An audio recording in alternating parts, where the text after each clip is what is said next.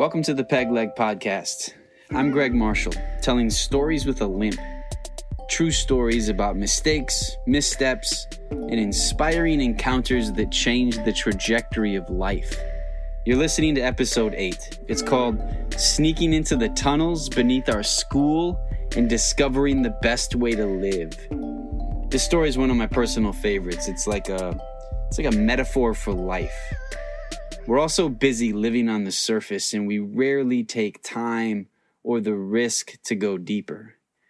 We meet people and talk only about the weather when we could ask thoughtful questions and learn someone's story. We go to work and complete tasks without ever wondering what the purpose of it is. We treat our homes like hiding places and rarely take time to know our neighbors. We live on the surface when some of the greatest adventures are right beneath our noses.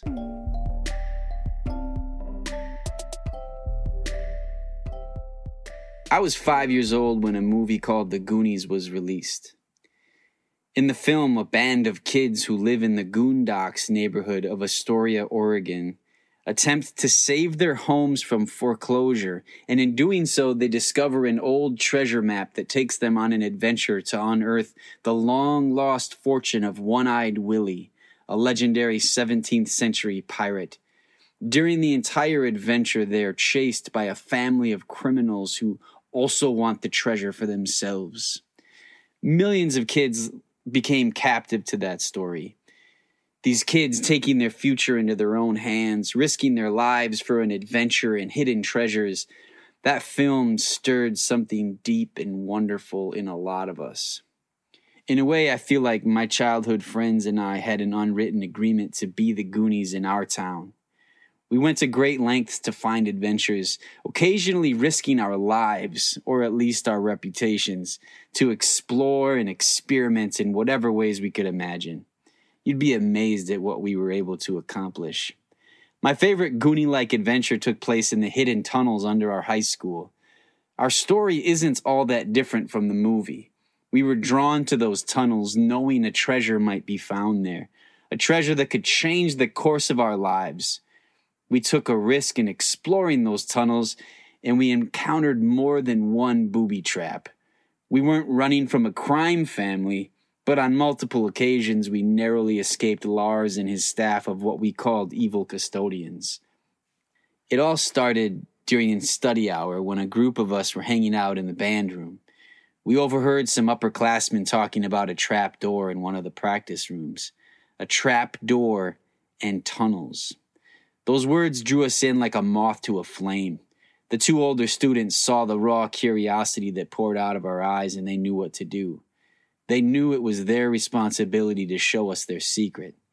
We were led into the practice room where the percussion instruments were kept snare drums, cymbals, and the large bass drum. Under the large bass drum was a metal door that I had never noticed before. The upperclassmen, our mentors, moved the large bass drum to clear the way for opening the door to our next and greatest adventure. When the seal of that metal door broke to reveal a dusty, cramped, yet surprisingly navigable tunnel, our hearts filled with a knowing that this was just the beginning. Those tunnels called us like the treasure map of One Eyed Willy had called the Goonies. That day we dipped our toes in. We got into the tunnel, but we didn't venture far. That would eventually change. At, th- at this point, there were a handful of us who knew about the tunnels.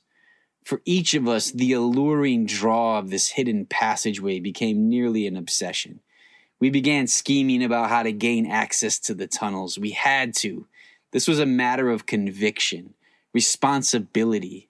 How could we know about secret tunnels and not do everything in our power to explore them? We knew there had to be a treasure down there, and we had to find it. The band room became our first entry point. It gave us quick and easy access, but it came with great dangers. Mrs. Weber, the band teacher, was always very present to the students who were in her room. Anytime we entered the tunnels, we knew we would only have a few moments before she and her most loyal students would become suspicious. We had to find another way in. We started looking for and noticing other trapdoors throughout the school, in classrooms, in the gymnasium. They were scattered throughout the building. How did we not notice or appreciate these mysterious little doors before? The desire to navigate this magical maze of Goonie like goodness grew stronger every day, but the new doors wouldn't open. They were sealed shut. We had to find a new way in. Then it dawned on us the boiler room. There were many occasions when we would need to borrow keys from a teacher or a coach to open a closet or a classroom. And when a teacher would give us their keys, we knew it was our responsibility to be trustworthy. But we also knew that we had a responsibility to the next generation of young Goonies who would one day walk these halls. How could we look them in the eye and say we had an opportunity to unlock the secrets of the boiler room and explore the tunnels, but didn't because we were afraid of getting in trouble? If the Goonies had lived that way, their neighborhood would have been demolished and replaced by some developer's ridiculous golf course. We unlocked that boiler room. Walking down those stairs into the living metal heart of the school felt like a coming of age moment. We knew this was special. It was a little scary, mostly exciting. There was probably three or four of us down there that first time. We quietly moved together, avoiding the large equipment that pumped air into the lungs of our school, and then we saw them the entryways to the tunnel. There were several openings, our hearts filled with excitement. We darted to the one that looked the most inviting. If it weren't for the darkness and thick cobwebs, we would have scurried into that tunnel immediately. Instead, we took a moment to assess the situation. No one wanted to go first because of the thick spider string that caked the entrance. At that moment, in my heart, I knew I had to be a leader. It was time to step up and do the right thing. I volunteered to go first. We found a light switch that illuminated the first stretch of the tunnel. I swatted the cobwebs and moved in. My friends followed. The dust, the pipes, the smell, it all felt magical. We knew that no matter what dangers lie ahead, we had already found part of the treasure. Being there was the treasure. We crawled and whispered our way forward, knowing Lars and his team of evil custodians could stumble onto us at any time. We didn't care. This was too important. This was our time down here, and we had to make the most of it. Our desire for the tunnels went from an obsessive curiosity to an uncontrollable addiction. Every chance we had, we ventured into the arteries of our school. We took advantage of every free moment we had. Little by little, we revealed our secrets to other trusted friends. We called ourselves the Tunnel Boys. There were nine of us officially, but we sensed that a majority of our classmates were behind us. The words spread quietly but quickly. It wasn't long before most everyone we knew knew about the secret missions that were underway. After several weeks, we had not yet found any treasure of financial value, so we adjusted our thinking. We knew we may indeed one day find that treasure, but in the meantime, we had to make the most of our time down there. We began mapping the tunnels, drawing the twists and turns that seemed to go a million different directions. Maybe this was to be our legacy. Maybe we would be the Moses of our Goonie generation, leading the way but not entering the promised land. If that would be the case, we knew we needed to pass on a clear and compelling map matrix for our future tunnelers. As the months and years went on, we became more innovative in our methods. We found and brought knee pads to make tunnel traveling easier on our joints. One of my friends had the brilliant idea of using small wooden carts that had wheels in order to move effortlessly through the square shaped, dusty tunnels. These were carts that were used to move wrestling mats from one location to another. At all times, we looked for opportunities, moments to explore. An alumni basketball tournament, a forensics tournament, and the always reliable study hall. One afternoon during study hall, a group of us decided to take the risk of entering the tunnels through the band's percussion room. We knew it would be risky, but we had to try. Our plan was to utilize team members within the band room, having them distract from our absence. It worked. We entered the tunnels. Our mission was to see if we could break the seal and open additional trapdoors throughout the school. Deep into one of the less explored passageways, we found what seemed to be the perfect door. By our estimation, this door was in an obscure part of the school. Opening this door should not be dangerous. Each of us took turns pushing on the door. It wouldn't budge. We nearly gave up. And then I felt a strong current of motivation rise up in me. I knew we had to do this. I positioned myself under that door, placing my shoulders against it, my legs in the squat position. I pushed up with all the strength I had. The seal began to crack. The joy of accomplishment began stirring in our hearts, and then it happened. The door broke open, and I went up with it. My head and shoulders popped out of the trap door, and for a split second, I felt like a hero. And then I saw where I was. I was in Mrs. Martindale's English class. She was writing on the board. My classmates turned in shock to see me poking out of the floor. The opening of the trap door had also knocked over a bookshelf, so Mrs. Martindale started turning around to see what in the heck was going on. Everything was in slow motion. I could see the surprise and delight on the faces of my classmates. I saw happiness in their eyes. I felt fear in mine. I dropped as quickly as I could before Mrs. Martindale could lay her eyes on me. We shut the trap door and scurried back to the band room. At that point, we weren't sure if I had been seen. We knew our classmates would likely keep our secret, but if Mrs. Martindale had seen me, her response would be unpredictable. Unpredictable and not good. After some days passed, we were not called into the office, so we thought we were in the clear. We sensed it was time to go deep and to make some decisions. This wasn't just about finding the treasure anymore. This was about legacy. It was time to finish the map and start creating our time capsule. One day, we decided to execute on an after school expedition. We needed more time and less risk. Our alibi was the weight room. We dressed in our workout clothes and waited for the hallways to be empty. The flashlights were pulled from our lockers and we started making our way to the unlocked boiler room door. Just then, Mr. Hanson, the athletic director, turned the corner and walked toward us. It would have been easy to panic but we had to trust our plan.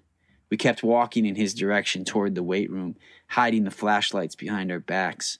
Our hearts were pounding. We got closer and closer, and I noticed he wasn't even looking at us. He looked straight ahead as he walked in our direction. As we stepped calmly forward, we found ourselves shoulder to shoulder with this authority figure, moving steadily onward, and I thought, we're gonna make it. He's not gonna say anything. But then he spoke.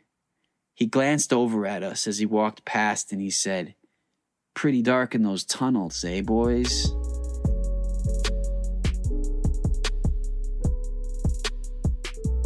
We were stunned. With every step we took, we wondered if we'd be apprehended. The tension was so thick. The only thing we could think to do was keep walking. We turned the corner as quick as we could and regrouped only a few steps from the boiler room door.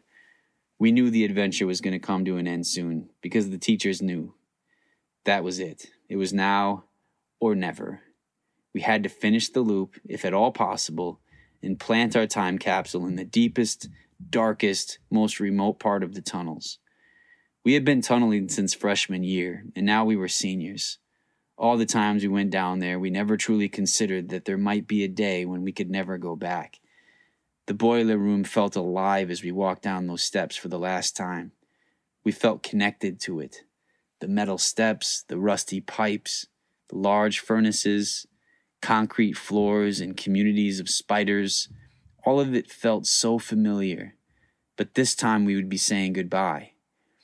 We entered one of the tunnel entrances, partially grieving the fact that we had not successfully mapped the, the tunnels in their entirety.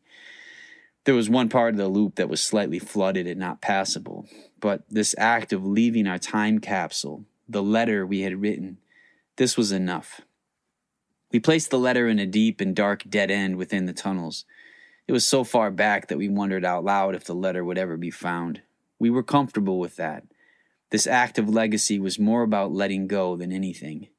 The letter was titled A Little Message from the Desk of the Tunnel Boys. It read like this All right, here's the scenario. It is finally our senior year.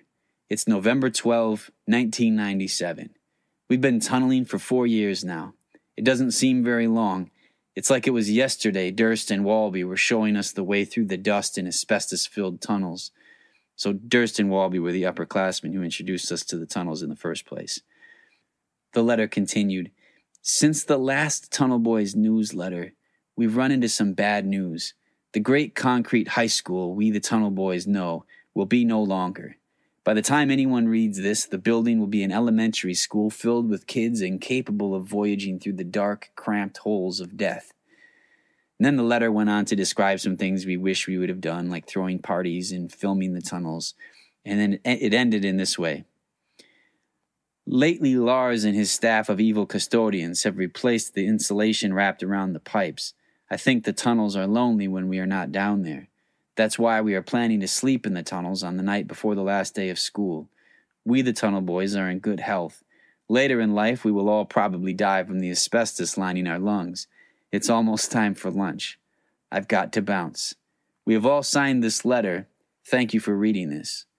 And then we signed our names Bernard, Jesse, Gregory, Tyrone, Ricky, Gary, and three other guys who I can't name because I didn't get their permission. It felt good to plant that letter. We never did go back down. We never found a treasure chest of jewels or a secret cavern filled with pirate ships and pirate skeletons, but we did find adventure. It was fun and exciting. Granted, it was probably illegal and totally unsafe, and the custodians that we villainized in our minds were just nice people trying to do their jobs. But apart from all of that, it really was a lot of fun. I could probably make an argument that we should have gone about things differently, but when I think back to those memories, knowing we never sought to do harm to the building or to any person, I feel free to appreciate the good things. To me, it is sort of a metaphor for life. We miss out on adventures because we avoid looking into the deeper side of things.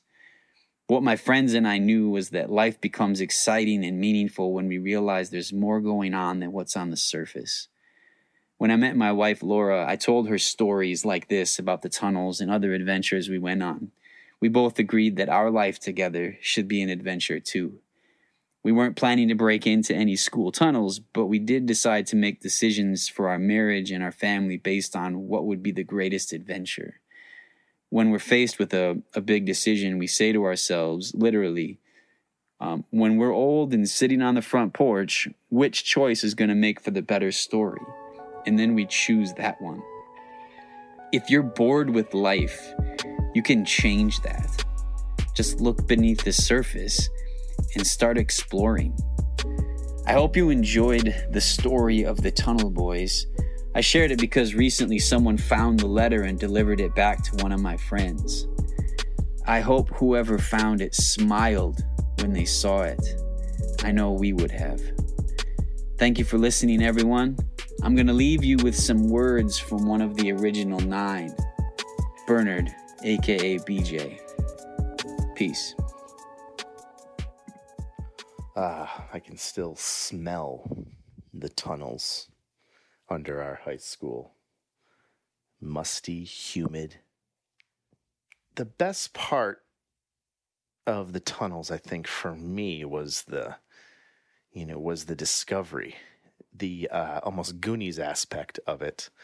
Um, mapping out this tunnel, trying to find out where the different passages went to. Um, at that time, a lot of fun. Uh, not a lot of stuff to do in our hometown. So we had fun with what we had, which I guess one of them would be the tunnels. Uh, we did get into a lot of trouble through the years. This definitely wasn't something that we should have been doing, but you know, wholesome boys doing stuff like that, I guess people would say. I'm not quite sure.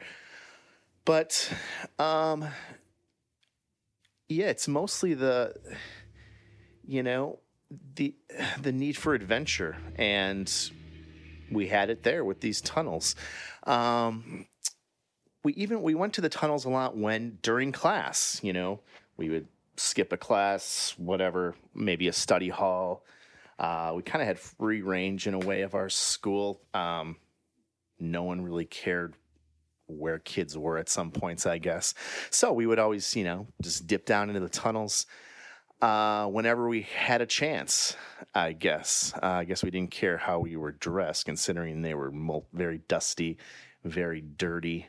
Um, but hey, you know, you get out of the tunnels, brush yourself off, go back to the next class, whatever. The camaraderie, you know, we were all down there together. Um, sometimes we had flashlights, sometimes we didn't. Um, pushing each other to go through a dark area that's pitch black, maybe without a flashlight that day. Um, cobwebs, standing water, sometimes leaky pipes. Maybe you have a spray of steam. I can still remember hearing areas where you could just hear the steam coming through a leaky pipe. Uh, you can't see it, but you know, you keep going anyway. Lots of fun there.